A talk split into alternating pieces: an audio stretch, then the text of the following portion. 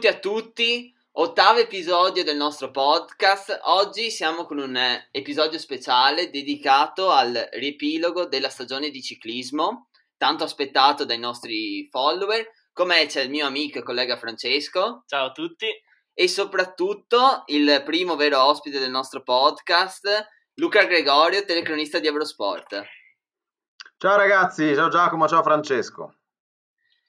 Ciao Luca, intanto voglio iniziare ringraziandoti per essere venuto qui al podcast con noi, è un piacere per noi averti qui per parlare del nostro sport preferito. Ah, il vostro sport preferito? Addirittura, perché palla 2 pensavo fosse il basket, hai capito? No, palla 2 è perché è quella sta sorta di palla virtuale che ci passiamo nella conversazione. Sì, no, no, avevo capito, avevo capito il gioco di parole, ma pensavo che ci fosse dietro anche un amore per la pallacanestro. Ma diciamo che anche la pallacanestro non viene disprezzata. Sì, dai, diciamo che siamo amanti un po' di tutti gli sport, ecco. Io personalmente eh, sono un calciatore, però è da anni ormai che seguo il ciclismo e ne sono un grandissimo appassionato, insomma. Bravi, bravi, bene. Anch'io sono polivalente, quindi non c'è problema. Eh. Sì, infatti vediamo sul, eh, anche sul tuo profilo, sui tuoi social, come ti, ti adoperi in vari sport oltre che alla bicicletta semplicemente. Sì, sì, da sempre. Ma io, io, nasco dal basket, poi ho fatto sempre calcio, poi pallavolo, quindi insomma, tutto un po'. Polivalente per eccellenza. Eh, sì. Esatto, esatto, esatto. E volevamo chiederti, iniziando, diciamo, secondo te questa è stata una stagione un po' particolare di ciclismo, fortemente condizionata dal Covid. Co- quale daresti come titolo questa stagione? Um, il, cic- il ciclismo più forte del Covid, o comunque il ciclismo insegna agli altri sport, nel senso che um, il messaggio grande che secondo me ha dato il ciclismo è stata la capacità di ridefinirsi meglio di altre discipline, secondo me, considerate le difficoltà che c'erano alla base, ehm, ha subito, è stato il primo sport che ha ripensato immediatamente il calendario dopo il primo blocco a marzo, ehm, cercando subito di risistemare gli eventi più importanti. Poi sono slittati perché non dimentichiamoci che si sarebbe dovuto correre a metà luglio, sembrava a un certo punto, poi ad agosto, poi l'hanno spostato a fine agosto, però come dire, l'Unione Ciclistica Internazionale e tutto il movimento ha cercato con ASO e RCS, che sono i due partner organizzatori principali, di eh, salvare la stagione, anche perché onestamente senza i tre mesi che abbiamo vissuto da agosto a metà novembre, il ciclismo sarebbe probabilmente morto, se non definitivamente sarebbero scomparse molte più squadre. Quindi hanno dato una grande lezione anche poi di gestione del Covid, cioè il ciclismo è uno sport che passa di città in città, non è eh, rimettere dentro 22 giocatori in uno stadio o 10 nel basket eh, o 12 nella pallavolo. È stato fatto uno sforzo gigantesco e quindi secondo me la grande vittoria del ciclismo in questo strano 2020 è stata proprio quella.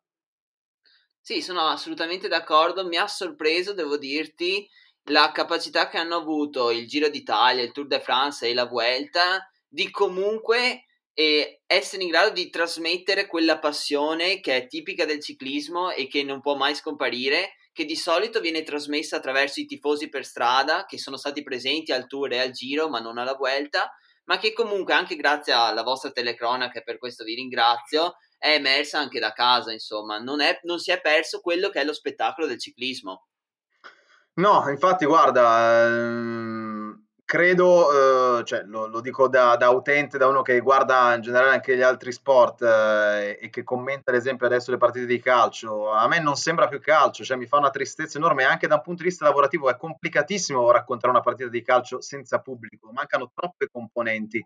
Eh, mentre nel ciclismo è vero, abbiamo visto meno pubblico del solito, è sottolineato giustamente, in realtà poi al Tour de France al Giro d'Italia c'era un sacco di gente eh, in giro, hanno limitato invece la presenza del pubblico al Fiandre, alla Vuelta in particolar modo, però lo spettacolo non abbiamo perso niente, anche perché in generale i ciclisti, va bene, pedalano, passano e vanno quei 5-10 secondi, poi anche per loro, eh, naturalmente non, eh, come dire, fendere due ali di folla quando sei sulle grandi salite, però alla Vuelta, non in tutti i frangenti, qualcosa è mancato, però da un punto di vista per noi a casa non è cambiato nulla e anzi abbiamo assistito a un livello tecnico delle corse veramente molto elevato perché tutti hanno corso con il coltello fra i denti.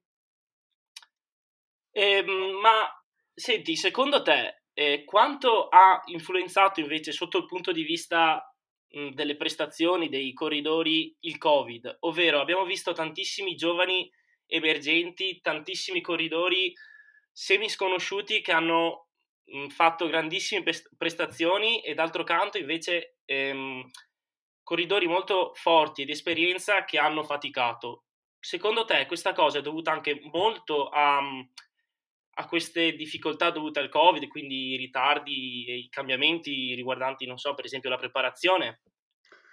Sì, guarda, ti rispondo di sì, ma avendo sentito soprattutto i protagonisti, perché naturalmente era la stessa domanda che mi facevo anche all'inizio, no? quando iniziamo a vedere questi risultati, come dire, un po' fuori dagli schemi e fuori dalle previsioni.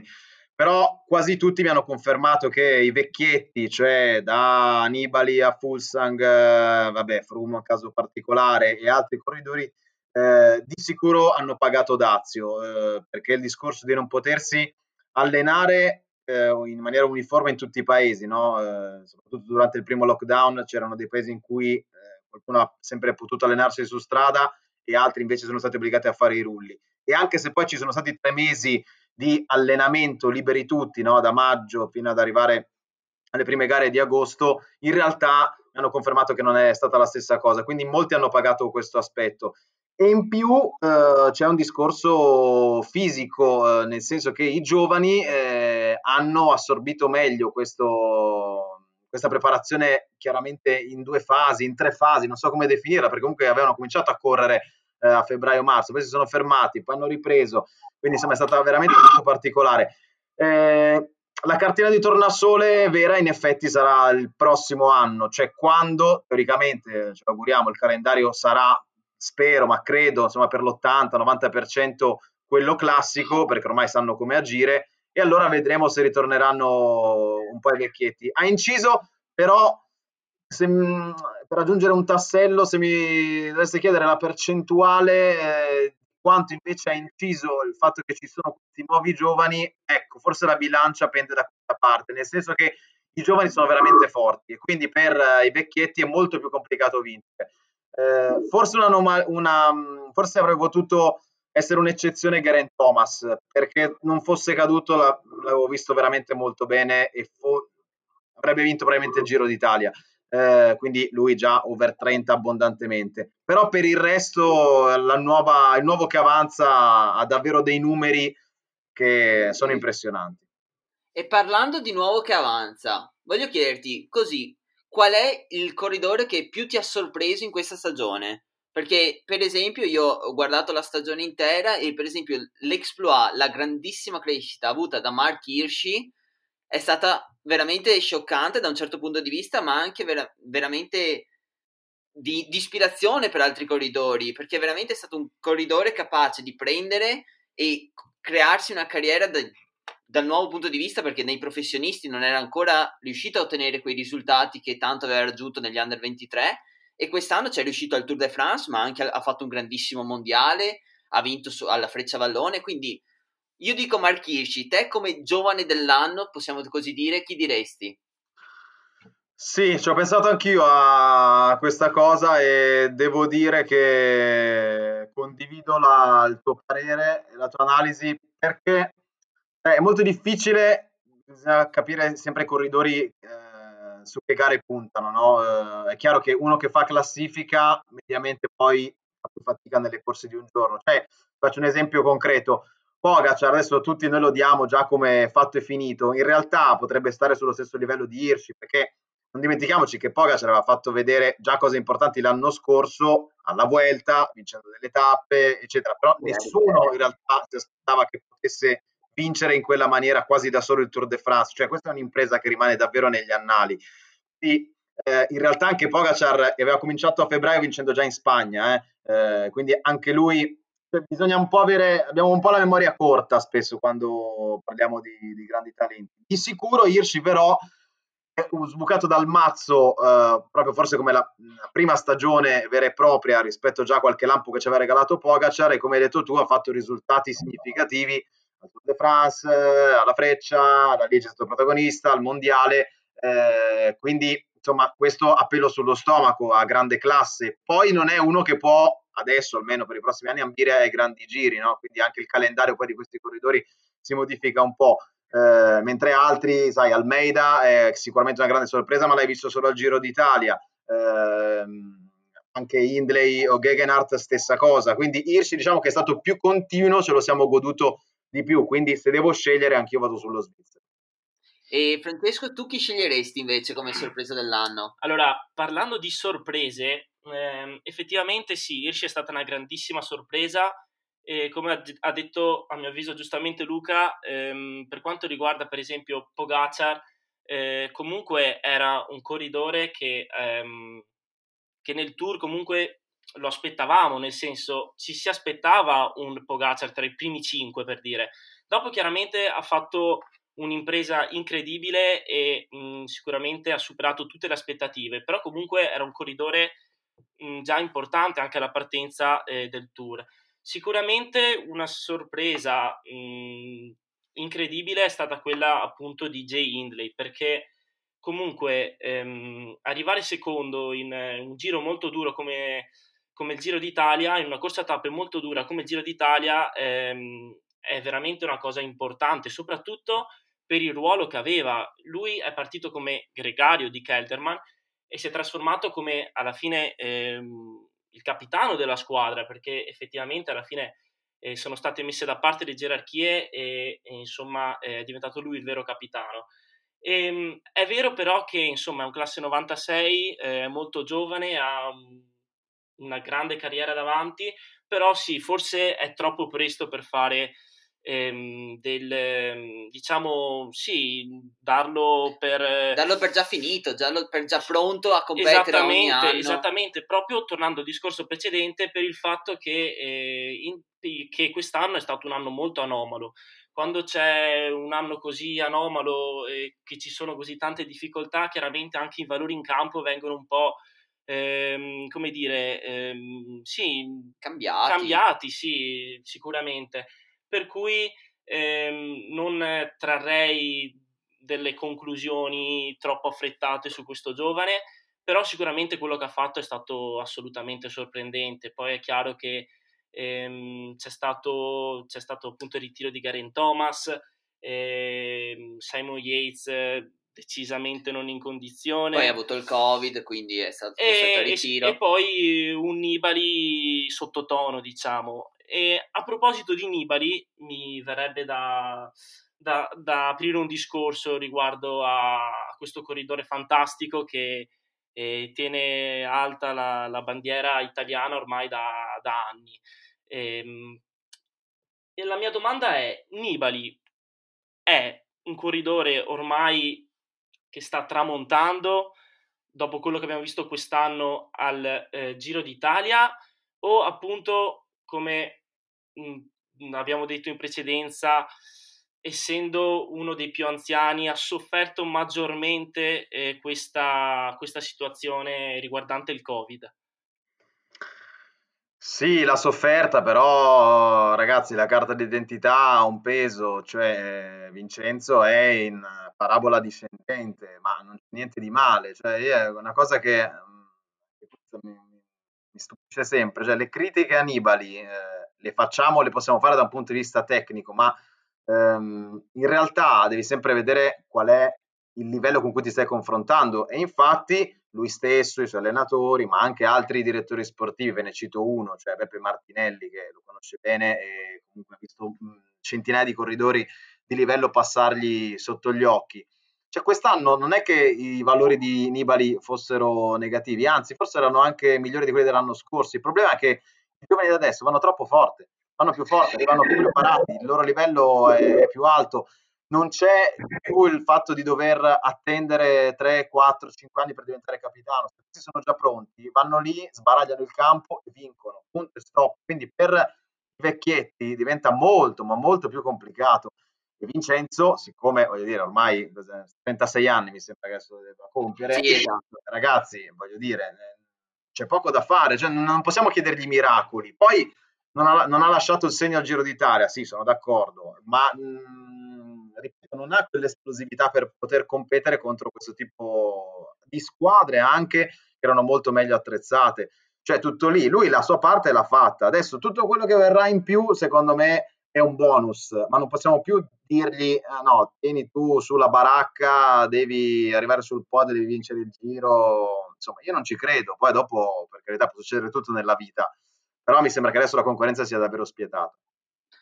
Hai tirato fuori un argomento tra le righe che è molto interessante e che volevamo sviluppare. Il fatto che appunto fosse molto difficile correre contro le squadre che ci sono adesso. E la mia domanda è, negli ultimi anni si è visto, secondo me, un lieve calo dello spettacolo nel ciclismo, nel senso, io quando sono, ho iniziato a guardare lo ciclismo, va bene, avevo Alberto Contador che è un corridore pazzesco, unico nel suo genere probabilmente, ma che dava spettacolo da solo ma comunque era un ciclismo diverso in cui c'era più capacità di scattare, di decidere di prendere e andare via, mentre adesso c'è questa progressiva fare affidamento sulla squadra ed è più una gara di eliminazione che una gara a scatti, a controscatti e tutto. Quindi secondo te a cosa è dovuta questa mancanza di spettacolo che c'è oggi, dal mio punto di vista almeno nel ciclismo moderno?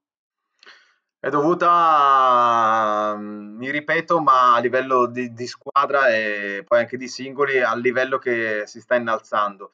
Cioè, anche da questo punto di vista sentiamo tantissime critiche legate alla mancanza di spettacolo. Figuratevi, vabbè, anche noi facciamo, se facciamo 4 ore, 5 ore di telecronaca, secondo anche noi, voglio dire, ci sono i giorni in cui ci annoiamo, è normale, perché poi succede tutto quanto, se succede negli ultimi, che ne so, 3 km, 4 se ti va bene di salita Ehm, il punto è che veramente le squadre, team Sky, adesso i Neos, hanno ovviamente sdoganato un nuovo modo di correre, no? Eh, quindi dai tempi di Froome, boom, loro blindano la corsa, eccetera. La Jumbo Visma però ha fatto sostanzialmente la stessa cosa adesso negli ultimi due o tre anni rinforzando la squadra.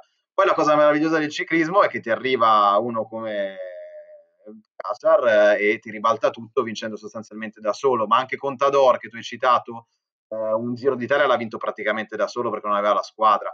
Eh, quindi se tu sei forte, cioè se sei talmente forte, sei un fenomeno, comunque vinci. È chiaro che inventarsi le cose diventa molto più complicato in una corsa di eliminazione perché rimangono quei 20, 25, 30, sull'ultima salita magari ne rimangono 15, poi 10, poi 5, ma gli ultimi 5 rimangono negli ultimi due chilometri. Ehm, quindi è chiaro che è molto complicato, ma il meccanismo è proprio che il livello di tutti è molto alto, cioè questo sempre parlando, sentendo un po' i vari corridori, prima in particolar modo, vabbè voi immagino siete ancora eh, molto più giovani perché c'è stato Contador, ma nel, tutto negli anni 90, voglio dire, lì era uno, all'epoca di Fontani e di tutti gli altri, era uno scatto continuo, boom, destra, sinistra, eccetera, ed era molto più divertente, però era anche un ciclismo molto caratterizzato dall'EPO e questo non dobbiamo dimenticarlo. Eh, poi eh, adesso invece è arrivata tutta una cura sull'alimentazione, sui eh, materiali tecnici, ripeto, su una preparazione alimentazione a livelli estremi e quindi è molto più difficile fare la differenza. Poi subentrano anche le caratteristiche dei corridori, nel senso che trovare uno come Contador eh, te ne nasce uno ogni 20 anni, cioè da Panta- tra Pantani e Contador, giusto per prendere i due scalatori che ci hanno fatto più emozionare negli ultimi 25 anni, in mezzo sì, c'erano tanti buoni corridori, ma nessuno che aveva le loro caratteristiche. E idem adesso, chi c'è? Sì, Pogacar probabilmente è uno che prende, va, e Venepool se riuscirà a essere performante in un grande giro, cioè sono quelli che non pensano e vanno, ma uno come Roglic ad esempio, o come lo stesso Froome, sono delle macchine scientifiche, sono dei mezzi robot, adesso esaspero il termine per farvi capire l'idea, certo, fanno certo. parte di quel sistema di squadre che cercano di tenere la corsa chiusa e farla andare in una determinata maniera. E ti lancio una provocazione un po' così. Se le corse a tappe fossero meno dure, ci fossero meno metri di dislivello nelle tappe di montagna, ci fossero meno corse da poter quindi sa- rischiare di saltare, non credi che potrebbe aumentare questo spettacolo tanto richiesto?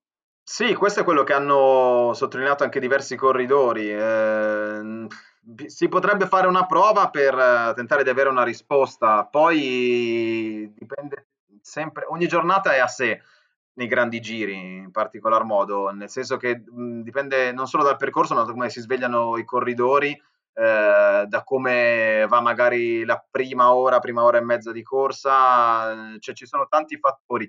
In assoluto, comunque, sì, il trend forse va cambiato, nel senso che tanto se metti quelle tappe con 4.000 metri di dislivello, con tre salite ravvicinate, quattro per dire, in realtà lo sai già, gli uomini di classifica si studiano sulle prime due, attaccano sulla terza, si studiano sulle prime tre, vanno tranquilli e attaccano sulla quarta, cioè questo è scontato.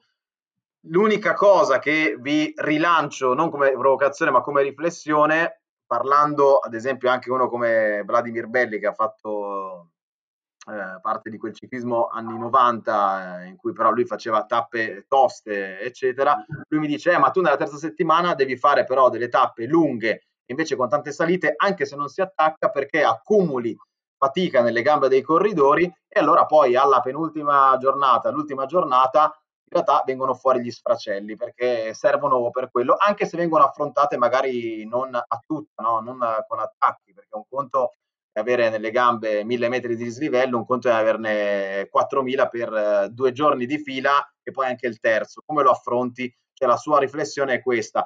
Non mi trovo in totale disaccordo, eh, bisognerebbe comunque, ripeto, fare una prova, eh, magari cambiando anche il disegno no, delle, dei grandi giri, cioè non concentrando per forza di cose tutta la terza settimana. Allora, se le movimenti già nella prima e nella seconda con uh, un certo tipo di tappe, con un determinato tipo di profilo, allora forse la classifica si può delineare anche prima.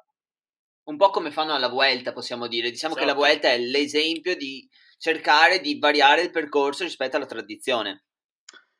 Esatto, la Vuelta, allora anche la Vuelta eh, non è tanto il mio parere, ma quello che raccolgo un po' in giro, eh, spacca i consensi, cioè ci sono tanti, qua vi dico soprattutto fra i giornalisti, ci sono alcuni giornalisti a cui piace molto, mi ci metto dentro anch'io perché amo soprattutto le salite, e altri che dicono che invece è un percorso che fatto così non ha molto senso. Cioè, oggi, quello di quest'anno è stato ancora forse più particolare, nel senso che adesso vado a memoria, ma mi sembra che dopo tre o quattro giorni sapevamo già chi poteva vincere, chi poteva, chi avrebbe perso, perché erano già in cinque forse che potevano giocarsi il podio, perché c'erano stati tre, quattro arrivi in salita. Quindi eh, non lo so, anche quello è una riflessione da fare. È meglio avere una situazione del genere eh, in cui gli altri però sono già fuori dai giochi dopo cinque giorni, una settimana, o tenere un po' più di suspense. Boh, chi lo sa.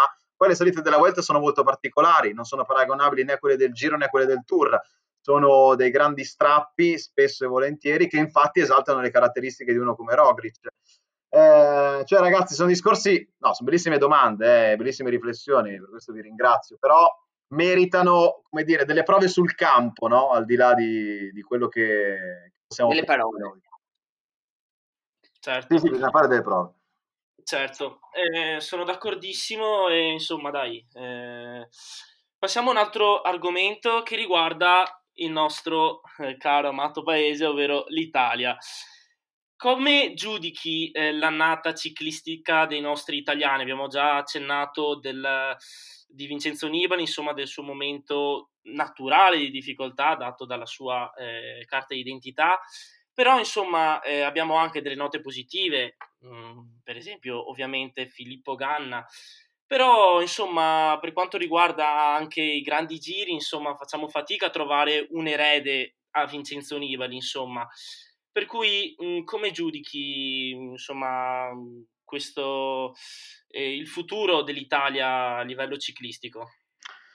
Allora, vi riporto prima un dato che ho letto, che hanno fatto, non mi ricordo chi, uno studio molto interessante, però, che nel, nell'ultimo decennio, quindi dal 2011 al 2020, pensate che l'Italia non ha mai fatto così poche vittorie, considerando eh, i grandi giri, eh, le classiche monumento e i mondiali, no? Questi erano solo il, i parametri presi, quindi non in assoluto. Però se prendiamo le corse più importanti, questo è stato il decennio peggiore a livello italiano, quindi questo già eh, fa capire in che momento siamo. Nonostante questo, però, arrabattiamo, nel senso che negli ultimi tre anni Nibali ha vinto la Sanremo nel 2018, l'Islanda nel 2019 e quest'anno ci siamo salvati con uh, Filippo Ganna fra il Giro d'Italia e la prima storica crono mondiale. Eh, allora, il movimento secondo me in assoluto non sta mai così male perché ci arrabattiamo, no? Eh, Nizzolo, è tre anni che vinciamo l'Europeo, eh, siamo protagonisti nei mondiali, insomma, l'anno prima Trentin. Ci sono degli specialisti che eh, tra volate e eh, classiche in qualche modo ci salvano. Sto proprio alla storia recente, cioè nel senso nel 2018 comunque Viviani ha vinto tanto, 2018-19. Quest'anno è stato l'anno di Nizzolo. Eh, insomma, un po' di rimescolamento di carte c'è. Eh, sono due discorsi differenti fra eh, diciamo, le, le, mm, grandi corse a tappe e la possibilità di vincere tappe e eh, corse di un giorno. Sui grandi giri è inutile vendere fumo, cioè non, non illudiamoci, non, non, c'è nessuno all'altezza in questo momento. Eh, perché i due nomi, vi faccio che ne so, Ciccone e Masnada, che sono quelli eh, un po' più completi per i grandi giri a tappe, hanno troppi limiti nelle prove a cronometro, quindi non, non c'è possibilità, cioè possono migliorare, ma non basta. Cioè, considerando i, i chilometri a cronometro che vengono messi soprattutto al giro e anche al tour, comunque alla Vuelta, non, non, non sono corridori che hanno, secondo me, la possibilità, non sono ancora del livello top, ecco, per metterla in questi termini. Però non sono corridori scarsi, no? E quindi hanno la possibilità di, di lasciare un segno, sono corridori da, da ten, voglio dire. Questo ci deve far riflettere. Poi c'è tutta una schiera di ragazzi invece futuribili per volate, classiche, tappe. Eh, vado in ordine sparso, cioè da, da Ballerini a Fabbro a Battistella. Eh, sicuramente me ne, ric- me ne dimenticherò. Dimmi. Andrea Bagioli. Bagioli, bravissimo, bravissimo. Sì, sì, Bagioli, perfetto. Eh, si parla un gran bene di Aleotti, anche lui che, che arriverà. Beh, nel senso, ce ne sono tanti. Moschetti, che quest'anno è stato anche falcidiato da, da, dalle cadute, quindi dai problemi fisici. Abbiamo tutta una serie di buoni corridori. La differenza con le altre nazioni che si stanno godendo dei vari fenomeni sparsi è che noi abbiamo dei buoni corridori, ma nessun campione con la C maiuscola. Eh, a parte Ganna che però ha una caratteristica specifica, cioè Ganna è un campione, la sua specialità che è la cronometro e quindi tanta manna, assolutamente teniamocelo stretto. Poi c'è gente come Ulissi, eh, che sappiamo adesso peraltro punto interrogativo sul proseguo della sua carriera, visto che hanno trovato i problemi al cuore, però Diego è un'altra certezza, uno di quelli che va forte, che vince le tappe, ma chiaramente non può vincere altre cose. Davide Formolo è un altro che è un grandissimo corridore, magari non è un campione. Cioè, non so se mi sono fatto capire, no? Non abbiamo dei fenomeni, quindi lo stato di salute del ciclismo italiano anche nel 2020 è stato in questi termini. Non tantissime vittorie, però spesso arrivano di qualità, perché anche Formula ha vinto al Delfinato, Nizzolo campione europeo, campione italiano, Ganna quello che ha fatto, Ulissi, eh, ci, manca, ci manca qualcosa, sia nelle classiche monumento, perché comunque non abbiamo i grandi favoriti, e tanto di più nei grandi giri a tappe. E proprio parlando di grandi giri a tappe, eh, da italiano il primo nome, che, cioè il secondo nome che mi viene in mente dopo Nibali è quello di Fabio Aru. Quindi volevo chiedere a te una considerazione su questo corridore che adesso ha firmato per l'anno prossimo per la Quebec Assos e quali sono le sue prospettive? Secondo te è ancora in grado di, tra virgolette, rinascere e tornare quello che abbiamo visto al Giro d'Italia e al Tour de France? No, così. così, così, siete tranquilli, vi do la risposta secca e andate in pace. No, scherzo. Eh, no, io dico sempre di no, ma non per cattiveria, perché non mi piace vendere illusioni o dire semplicemente per tanti tifosi, no, guarda, state tranquilli che adesso spacca il mondo. Questo, adesso ho detto scherzando, ma io sono come voi il, prim- il primo tifoso di Fabio Aru. Il problema è che Ha avuto diversi problemi sia fisici che poi anche eh, psicologici di depressione, tra virgolette, cioè sportiva, perché quando si è abituato ad arrivare a un determinato tipo di livello, di risultati, eh, insomma, accettare di essere poi uno qualunque non è così semplice. Tra l'altro, lui ha un carattere anche abbastanza complicato. Eh, però viene da tre anni, cioè non è una stagione che hai bucato. Vi faccio il paragone, guarda, con Viviani. Viviani quest'anno ha bucato la stagione. Va bene, però è la prima che buca. Se l'anno prossimo dovesse riandare su questi livelli, allora si crea anche un problema a Viviani. Per Aru sono state messe in serie tre stagioni in cui, lo so che alcuni dicono non bisogna parlare di, di quello che prende, ma bisogna parlare perché questo è un corridore che prendeva 3 milioni di euro l'anno. Cioè, quindi è ovvio che hai delle responsabilità, delle aspettative su di te, non ti puoi nascondere, te lo sei meritato prima, ma devi anche in qualche modo cercare di, di meritartelo. Ehm, molti erano convinti, e io mi, mh, mi, aggrego a questo filone, che Fabio avrebbe fatto meglio a scegliere una formazione professional, magari italiana, dove avrebbe trovato un clima più familiare. Però certo subentra lì anche l'aspetto economico perché la Cubeca Assos prende un determinato tipo di stipendio, alla Bardiani, all'Androni, alla Vini Zabù avrebbe preso un altro tipo di stipendio, è chiaro.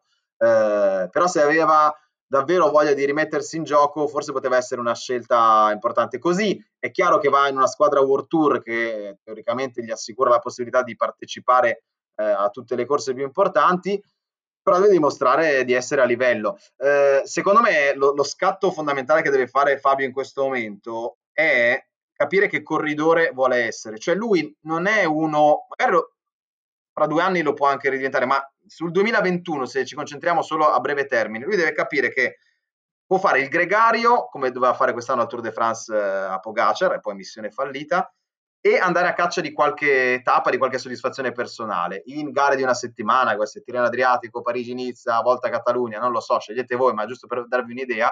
E poi un determinato tipo di lavoro in salita, magari andare a caccia di una tappa in un grande giro. Questo secondo me deve essere il suo schema per il 2021. Se invece ha altri propositi, pensa di ritornare nell'elite subito, secondo me fa un grosso errore. Sì, certo, sono d'accordo. Se anche secondo me Aru ha un po' passato il suo tempo, nel senso ha passato quel momentum che ha avuto e non è riuscito a mantenere la condizione fisica e mentale dei grandi campioni che invece si sono riusciti a confermare nel corso degli anni. E oggettivamente, insomma, effettivamente un po' tutti abbiamo perso le speranze, insomma, quel no iniziale era oggettivamente, se dobbiamo analizzare il, il tutto in maniera razionale, effettivamente Aru si è perso in maniera forse irrecuperabile. Forse ecco. definitiva, definitiva, e forse non è più quel talento di cui si parlava qualche anno fa. Grandi talenti che invece sono emersi quest'anno ed è emersa secondo noi, almeno secondo me, una grandissima rivalità, forse come non se vedevano da tempi, che è quella tra Van Aert e Van der Poel. E quindi volevamo chiederti un parere su questi due nuovi fenomeni del ciclismo che vanno forte dal ciclocross alla mountain bike per finire al, alla strada dove chi uno prima, chi l'altro dopo hanno dominato la stagione. Sì, intanto loro sono, diciamo, più vecchietti, ovviamente sto scherzando, però secondo me siamo abituati a vedere la gente che vince a 21-22 anni, loro almeno 26, no, Van Aert 25, mi sembra Van Der Poel. Comunque no, sono, loro sono veramente fuori categoria. Eh, la cosa che mi stupisce di entrambi è proprio questa capacità anche quasi sostanzialmente di non recuperare, cioè perché facendo il ciclocross eh, sono delle gare massacranti, peraltro, perché quest'anno ho avuto la fortuna di, di commentarne una, mi sono, era un mondo che non conoscevo, cioè è un'ora che fai a tutta, fuori soglia, con rilanci continui, cioè veramente uno spaccagambe clamoroso. E questi sono due corridori fantasiosi, talentuosi. Eh, giustamente la loro rivalità poi eh, fondamentalmente al momento è stata circoscritta per gran parte al ciclocross, perché quest'anno eh, per fortuna abbiamo visto il duello al Fiandre, però altri scontri diretti veri e propri non ci sono stati. Eh, soprattutto perché finché Van Der Poel eh, non decide di andare in una squadra World Tour, eh, è chiaro che così, il sarà anche esatto, sarà più limitato su strada. Comunque hanno caratteristiche secondo me simili ma eh, anche diverse. Giustamente l'ha ricordato anche Van Der Poel di recente, cioè non possiamo confrontare eh, tutto e per tutto no, il loro rendimento su strada. Cioè Van Aert ha fatto un France strepitoso, probabilmente ha delle caratteristiche, non dico per vincerlo, ma comunque per eh, vincere invece sì una Parigi-Nizza piuttosto che una Tirreno Adriatico, ha le caratteristiche. Van Der Poel no, è un corridore più esplosivo, eh, non so come dire, mi ricorda quasi, cioè più un Sagan, però chiaramente con un fisico diverso, ma eh, più veloce, forse... Mh, non lo so, più esplosivo, hanno comunque caratteristiche diverse. Van Aert tiene molto di più in salita. Insomma, sono due corridori comunque fantastici e, e sono una benedizione per il ciclismo. Io che amo il ciclismo su strada, spe- spero che dopo le Olimpiadi in realtà Van der Poel faccia una scelta più netta dedicandosi anche lui alla strada per vedere molti più duelli eh, nei confronti di Van Aert. Però la cosa che mi piace di entrambi è che hanno eh, hanno fantasia, no? hanno coraggio, eh, sono vincenti un po' su tutti i terreni e questo è il godimento puro per chi ama il ciclismo. Certo, sono veramente due campioni che ehm, avranno, hanno già detto molto e avranno ancora moltissimo da dire, secondo me, da dare al ciclismo e insieme a loro, appunto, come abbiamo detto in precedenza, moltissimi giovani eh, emergenti che sono già campioni, appunto abbiamo citato Marchisci, Evenpool. E a questi però, eh, insomma, non si può non aggiungere un campione ormai super affermato ehm, che quest'anno ha vinto il mondiale, che è ovviamente Ala Philippe, che però mh, tutto sommato, insomma, sicuramente è stata eh, una stagione importantissima perché se vinci un mondiale non puoi eh, non essere, non aver fatto una gran stagione. Tuttavia, però, eh, ha vinto una tappa al tour. Tuttavia, però, ha commesso degli errori abbastanza banali e importanti che forse un campione della sua caratura non può commettere. Tu cosa, cosa ne pensi, Luca? Eh, ma sulla Filippo, eh, lo sapete, io sono son troppo di parte, sono troppo di parte, non posso dare, non posso dare una, una risposta oggettiva. Vabbè, ma Giuliano è talmente fuori categoria, cioè lui è per me è il corridore più spettacolare in assoluto. Sì, sì, io condivido in pieno e penso anche Giacomo, noi siamo amati dalla Filippo. Perché è veramente quello che ci mette il coraggio nelle gare, lo ha dimostrato anche quando non aveva una grandissima condizione come il Tour de France, è comunque andato a vincersi la tappa e andarsi a prendersi la maglia gialla in quel modo non lo fa nessuno. Per non parlare moderno. dei chilometri che ha fatto in fuga, ci ha sempre provato, pur sapendo magari di averne meno di altri corridori, insomma. Solo per arrivare all'obiettivo di vincere il mondiale e alla fine l'ha centrato. Eh, bravissimi. Ma adesso, tanto voglio dire, io sono un giornalista un po' atipico. Pensate che io, dopo che ha vinto il mondiale di Imola, ho comprato la gazzetta, ho ritagliato le due pagine come fanno gli adolescenti, le ho attaccate sull'armadio. Quindi per dire... No, beh, guarda, te lo fregherei molto volentieri, possiamo dire?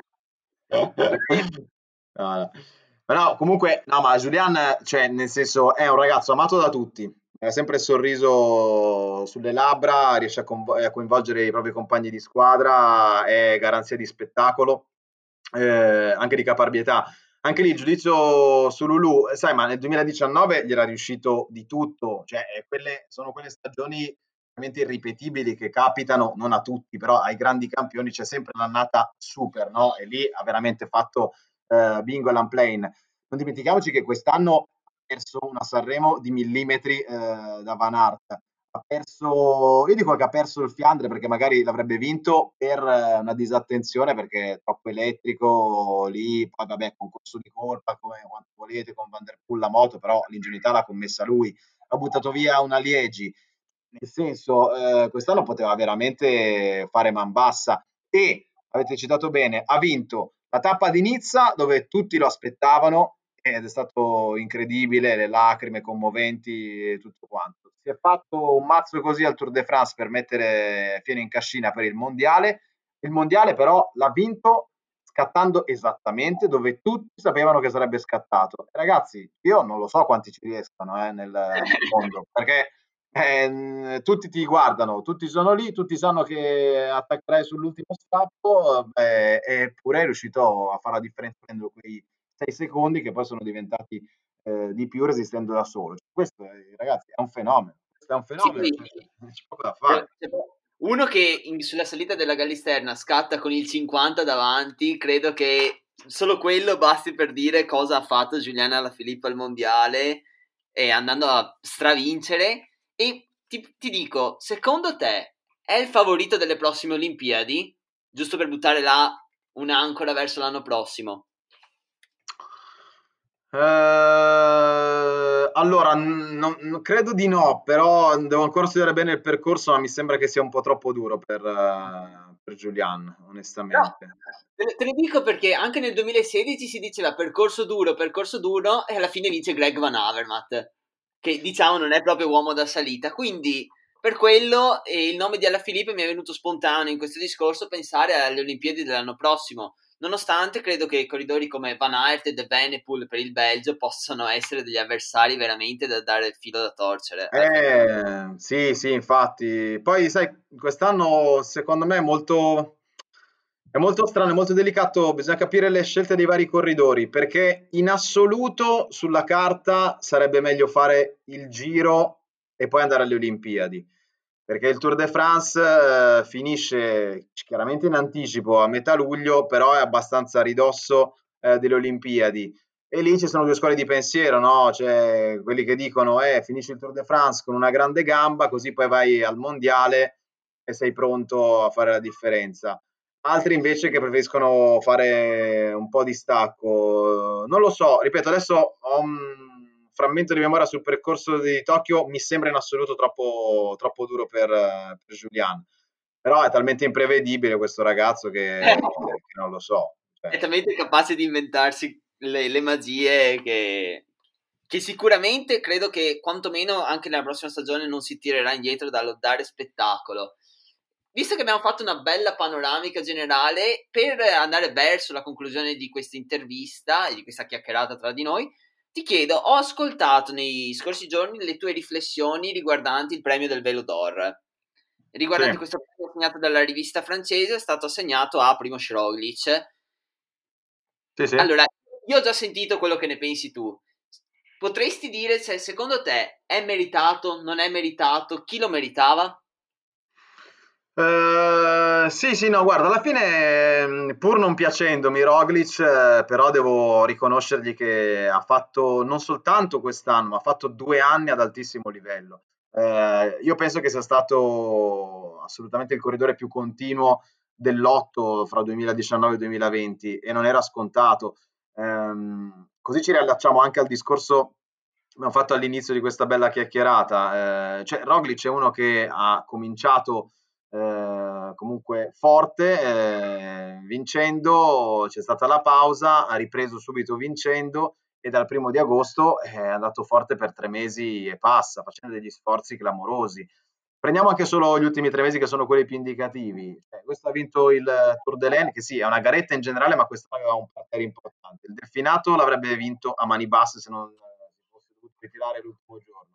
Eh, è andato al Tour de France arrivato, eh, va bene, eh, quinto alla cronometro come se fosse arrivato centesimo, ma è quell'altro che ha fatto un capolavoro e comunque ha chiuso secondo dopo aver dominato il lungo e il largo. È andato al mondiale, va bene, non aveva le gambe per, per attaccare, ma è arrivato nei primi sei e quindi è stato con i migliori. Si è portato a casa la Liegi, complice l'errore di Alaphilippe, però intanto ce l'ha lui in bacheca va, va alla Vuelta eh, dai primi giorni, mette subito le cose in chiaro, certo soffrendo e ci mancherebbe il giusto, ma secondo me ha fatto veramente un capolavoro.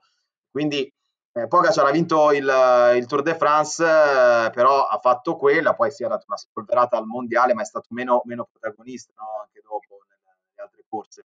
Quindi è un premio alla continuità avessimo voluto fare una cosa un po' rivoluzionaria, forse poteva giocarsela con Anna van der Breggen. Cioè, questo è un fenomeno. A parte che ho fatto un errore perché poi mi hanno, mi hanno corretto perché terzo è arrivato Van Aert. Eh, ma lì inizialmente la notizia avevo letto che era arrivata la Van der Breggen, ma poco cambia, cioè nel senso Van der Breggen è una che se prendiamo il ciclismo femminile è stata strepitosa, poi se ne parla meno perché non c'è la parità mediatica e la parità di interesse magari fra i due mondi eh, però il testa a testa era, era quello. Comunque è giusto darlo a Roglic.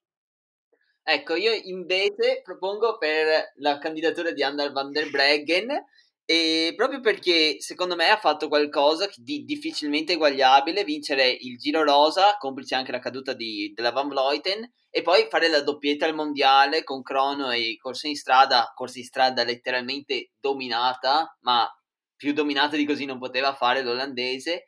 E quindi io proprio per dare un segno di cavolo, diamo una spinta a questo ciclismo femminile che sta così tanto crescendo in questi anni, l'avrei dato a Van der Breggen. No, no, ma infatti, cioè, ti ho detto anch'io, eh, però eh, purtroppo vince, vince, il maschilismo, quindi vincono, vincono, gli interessi economici che ci sono dietro al ciclismo maschile. Sì, diciamo che, eh, ma a parte Van der Breggen, eh, sottolineerei anche che ha vinto per la sesta volta consecutiva la freccia vallone, che adesso tu dici va bene, ma eh, però sei anni di fila nessuno che sia mai riuscita a togliere lo scelto. Il Giro d'Italia appunto non c'era la Van Vleuten eh, fuori per il polso, quindi vabbè un aiuto lì. La crono mondiale ha avuto un aiuto perché la Tigert se non fosse finita fuori strada avrebbe dominato, quindi nel suo, nella sua annata magica c'è stata anche la fortuna che però io dico sempre deve accompagnare chi fa sport ad alto livello, eh, quindi è una componente cruciale. Comunque dai, testa... noi, noi, in questa trasmissione diamo l'ex equo a Roglic e alla Van der Breggen. Oh, bene, grazie, grazie. Ora sono contento, posso dormire tranquillo questa notte. Perfetto. Allora, allora per concludere eh, questa bellissima chiacchierata, allora abbiamo iniziato parlando di nuove sorprese, di nuovi giovani, ehm, eh, di campioni che si sono affermati, vedi alla Filippo. E allora eh, non si può non concludere ehm, chiedendoti, ma la, gran- la grande delusione di questa annata, chi è stato, chi sono stati, quali corridori ti hanno fortemente deluso e ti aspetti l'anno prossimo in altre vesti? Hmm. Beh, il primo nome è sicuramente Lia Viviani, eh, perché chiudere per un velocista il 2020 senza nemmeno una vittoria, eh, dopo comunque il suo passaggio alla Cofidis, eh, dovevi essere il punto di riferimento. Non sto dicendo che gli errori siano stati tutti i suoi, ci mancherebbe, anzi, ne hanno combinate una più di Bertoldo, eh, perché dal punto di vista delle scelte di squadra, esclusioni, Sabatini, insomma, errori vari, eh, ne sono stati parecchi. Eh, però eh, Elia giustamente ha ammesso che anche lui ha almeno il 50% della colpa.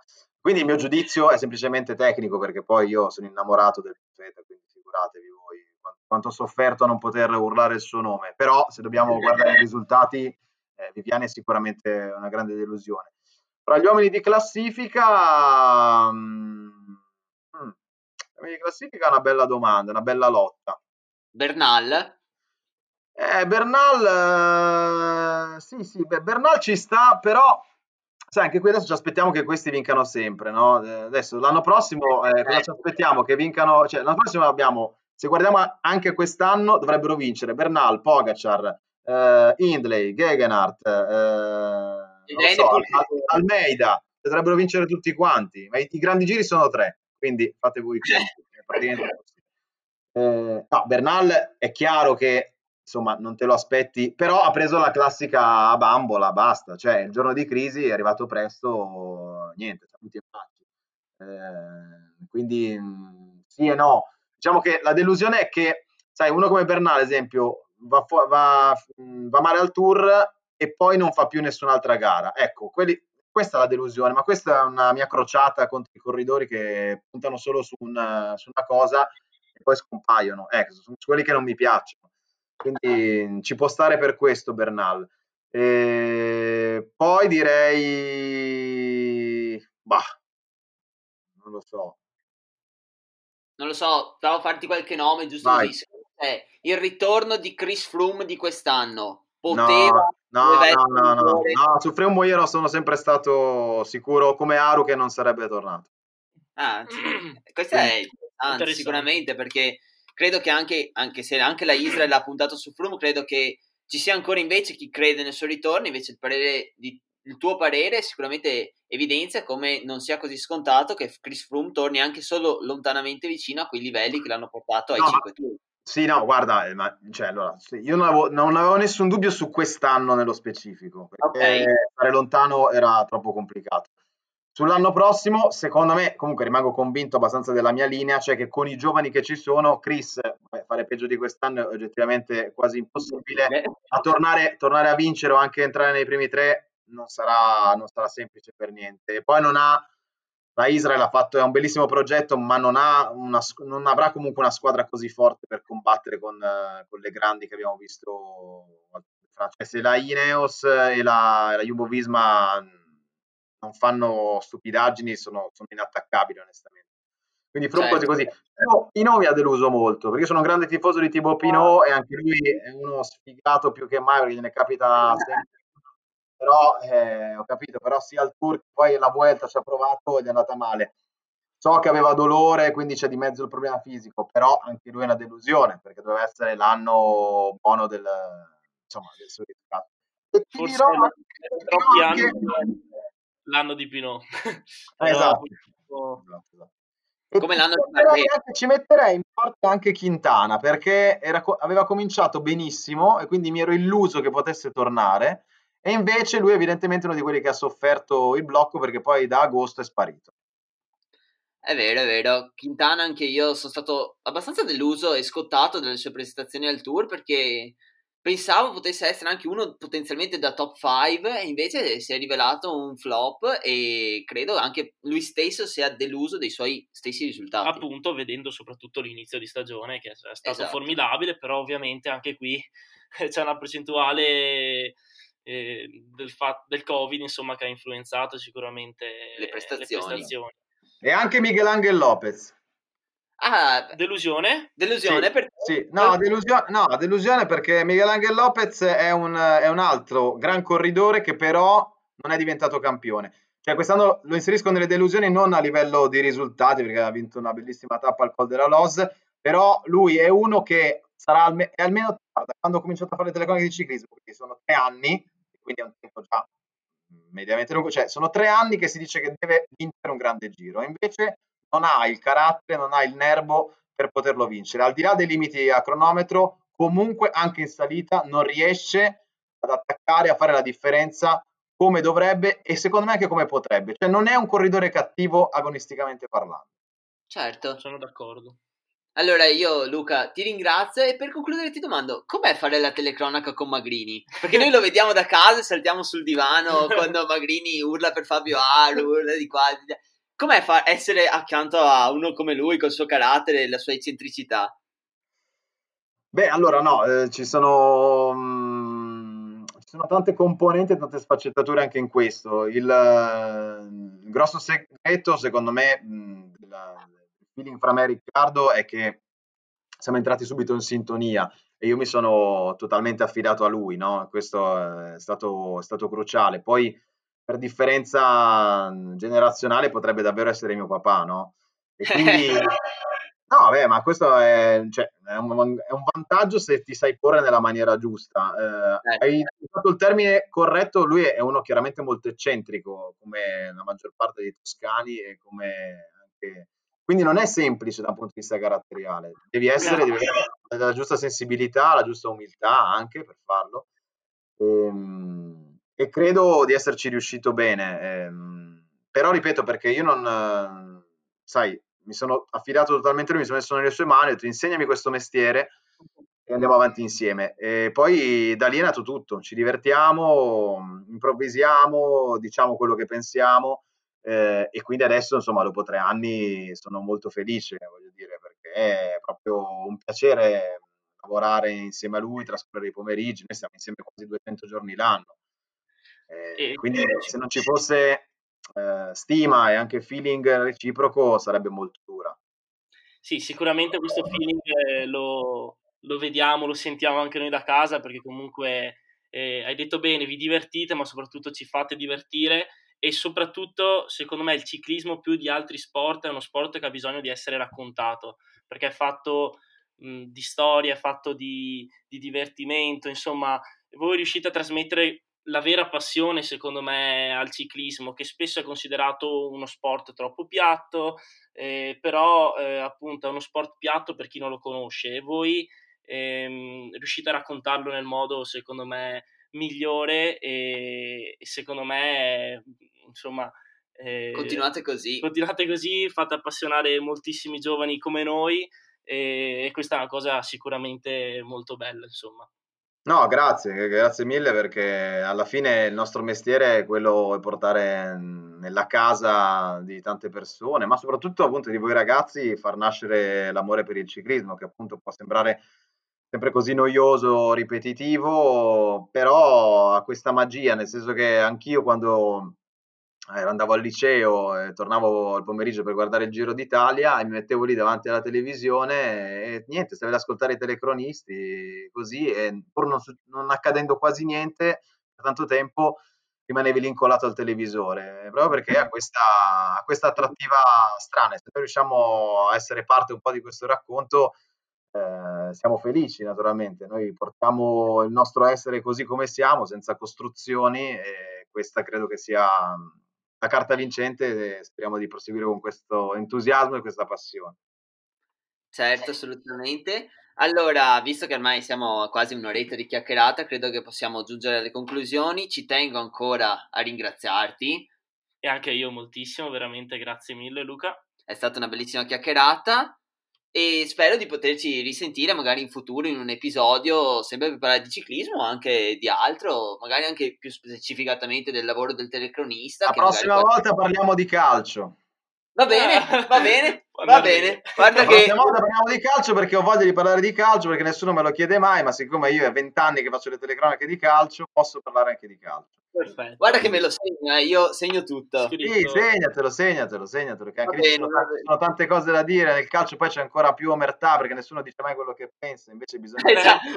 noi ci proviamo perché noi al lunedì, il nostro episodio del lunedì è dedicato quasi esclusivamente al calcio, quindi noi proviamo a dare quella che è la nostra opinione. Dopo il giovedì invece ci dedichiamo un po' agli altri sport e questa settimana toccava il ciclismo e allora chi meglio di Luca Gregorio per accompagnarci in questa analisi. Però adesso no. che sappiamo questa passione calcistica. Vedrai che non ci esatto. tiriamo indietro dal chiederti un'altra chiacchierata. No, no, tranquilli, anche perché sono stato un ottimo numero 10 e poi scalato a numero 8. Quindi... Eh. Va bene, no ragazzi, bravi, bravi, vi faccio un in bocca al lupo per la, anche questo progetto, mi raccomando, c'è bisogno di nuove leve anche da questo punto di vista, quindi grazie di avermi ospitato e ci risentiamo presto. Grazie mille a te, ciao a tutti, ciao Luca. Ciao Luca, grazie mille.